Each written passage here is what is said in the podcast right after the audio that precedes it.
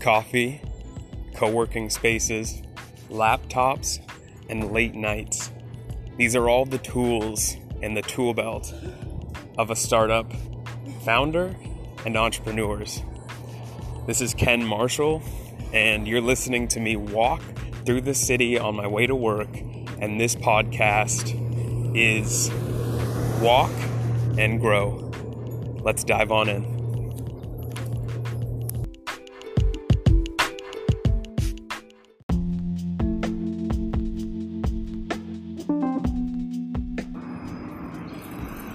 All right, all right, all right.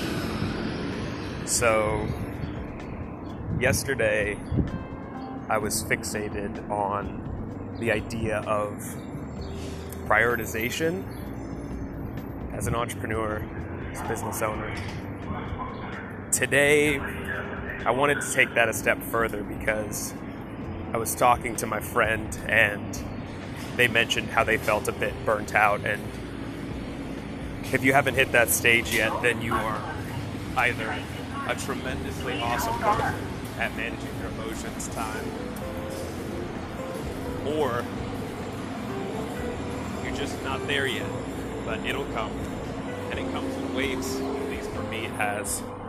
It came in the beginning of my entrepreneurship endeavors. It came in small bursts on a random Saturday, and everything in between. But the concept of self care, I feel like, is getting more recognition as time goes on, at least that I'm hearing. And it's something that I've struggled with tremendously my entire life, but I do think it's radically important. And I truly believe that, at least in the early stages, a company is only as healthy as its founder. And an unhealthy founder can drive a company straight into the ground.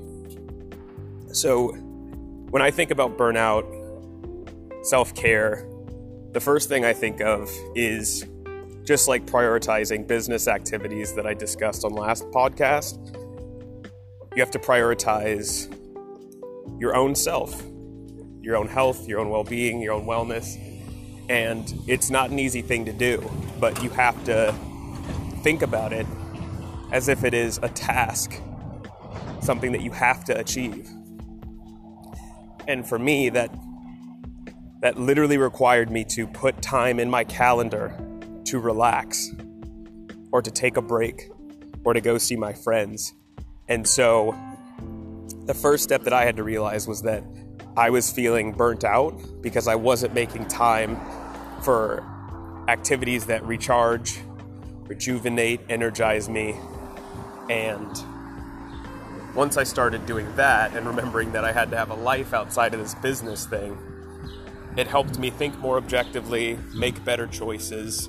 I was more relaxed, less stressed out, and only good things come from that. So the first step was just remembering that I needed to have a life outside of business. And don't get me wrong, you're still going to work your 18 hour days especially if you're just starting out and if you're raising money and you need to ship the last version of the product, you'll pull an all nighter. So things like that are going to happen, but they can't be constant for long periods of time without rest.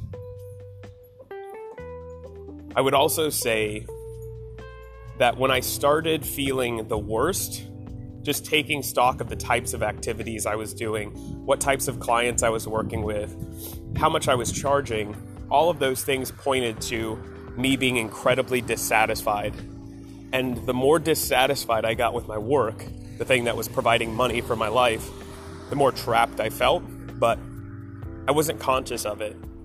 Subconsciously, I think the burnout comes from, or came for me from, resisting that and pushing against it. And once I realized that that was actually happening, it allowed me to pivot and actually work through some of those things. And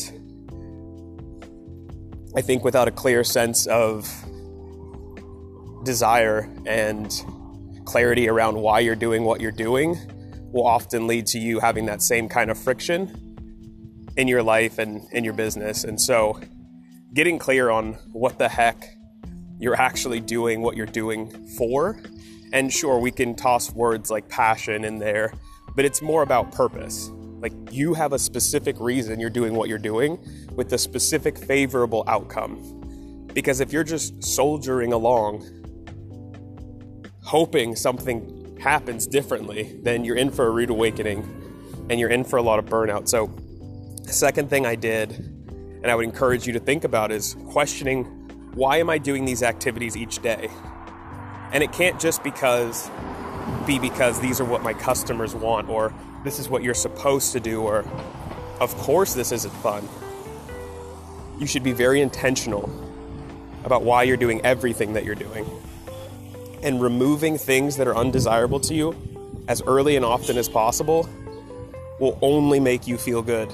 It will only help in the long run and reduce the likelihood that you feel that that burnout or at least the intensity and frequency of it.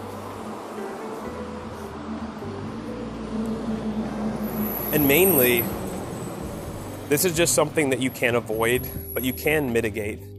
You're gonna have to work incredibly hard and power through some undesirable situation. That just comes with the territory, so don't be too hard on yourself either. There will be times where I plan to build a new tool or adjust something to the business model on a weekend, but it comes and what I really want to do is spend time with my wife. And so I get those feelings of um, unproductivity all the time with that kind of thing. But in reality, it's perfectly fine for me to take that Saturday and just grab some nachos and hang out on the couch and play Nintendo 64. Decompression, when you're feeling that high sense of burnout might just be temporary. And so just giving yourself a bit of grace, also not a bad idea. And it's something that's taken me a while to get good at and accept as a necessity. But the more often that I'm not only encouraged by awesome people like my wife to do it, but the more often I realize that I need it, um, the better the outcomes tend to be. So it's an extremely complex topic that you're going to have to find those coping mechanisms yourself. But those three core things are what have enabled me to really mitigate that um, and reduce the frequency and intensity of it whenever it happens. And I would encourage you to think through all of them and implement them at least in one way or another in your own journey. And remember to just be easy on yourself and that this isn't an easy journey. But that's something that you're going to have to think about earlier rather than later as far as burnout goes and self care. And the more you can put those steps and habits into place now, the less you're going to have to think about it down the road when you've got so many responsibilities and you've built up this wall of depending on your income around a certain way of doing things. And there's going to be so much more friction to switch away from that than there is if you think about it in the beginning. And that's all I got.